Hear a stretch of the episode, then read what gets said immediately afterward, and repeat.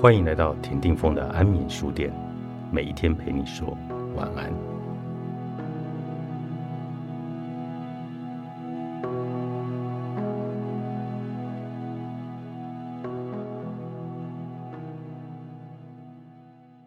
我的一个学生毕业后进入电视台当记者，他是一个不喜欢给他人添麻烦的人，能自己做的事情也从来不张嘴求人，即便是对方示好。他也会婉拒，用他的话说，就是尽量不要欠人情。虽然工作上他可以独当一面，可是人缘一直不好。他明显感觉，同时期进入台里的其他人与周围的同事关系，比他与周围同事的关系要好。他们会一起吃饭、看电影或者逛街购物，而他跟同事只是点头之交。他不麻烦同事，同事也不会主动帮他。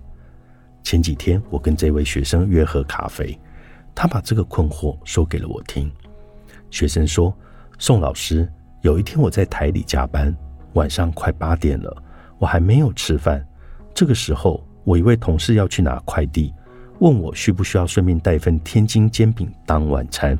其实我很想吃，但是我又想，同事拿完快递就能回家了，如果要帮我买一份晚餐的话，就会耽误他的时间。”实在不好意思，于是我就说自己正在减肥，不能吃晚餐。学生跟我说完，我就知道他人缘不好的原因了。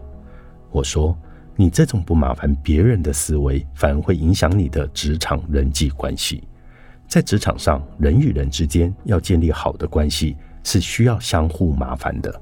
你的同事主动提出帮忙，从某一种意义上来说。”他想通过这种相互帮忙的方式拉近彼此的关系。如果你具备共赢的思维，你就应该接受对方的帮助，在职场中的人际关系才能变得更好。职场中，我们很多时候都需要与其他人合作，有些合作可能只对一方有利，但有些合作是双方都可以获利。无论什么样的情况。我们都需要用共赢性的思维与他人展开沟通交流，在获得自我满足的同时，还要考虑到给予对方一定的物质或者精神上的满足感，这才可以让我们在职场的人际关系中处于有利的地位。我在波音主持艺术学院担任教学工作近二十年中，日常教学里。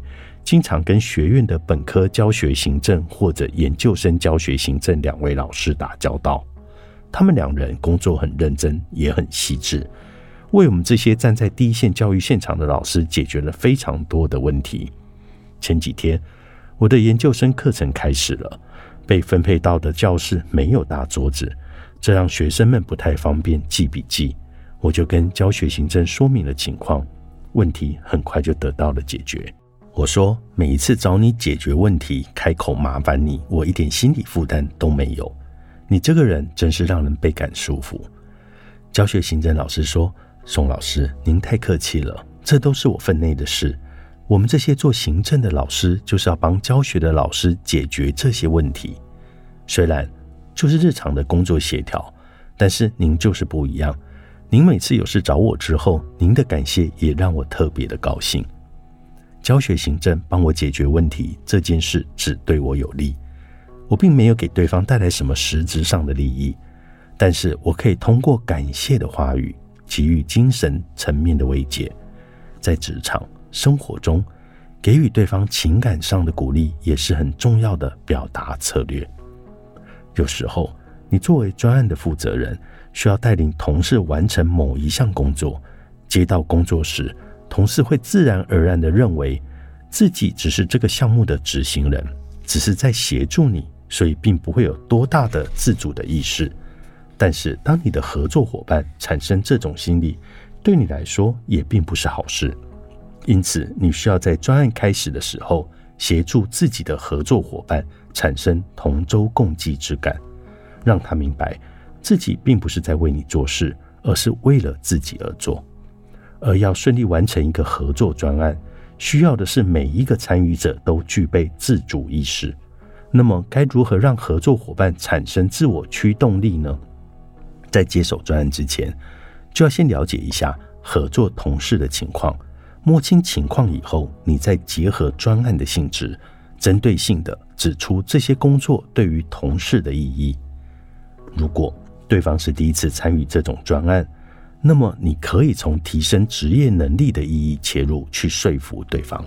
比如，你要跟三位不同部门的同事合作完成一场双十一的直播活动，其中有位同事是第一次跟主播相关的工作，你可以这么鼓励他。这次能跟主播联系讨论直播的流程，这是一个非常不错的机会。如果你做得好，下一次直播活动，我会向老板推荐由你来做主播。听完你的话，你的同事也会意识到这场直播活动对他的意义是非常重大的，这样就会激发他努力去做好这一场活动，让他主动来配合你完成这一项工作。还有，你能把自己执行以往专案的心得、工作感受分享给他，就不会让对方产生反感的心理，反而会让他意识到好好做这项工作对自己的意义。站在对方的角度去表达，就可以打消对方消极做事的心理意识，转让他以主角的心态参与其中，积极主动的做事。一听就懂的逻辑表达力。作者宋小阳，蔡司文化出版。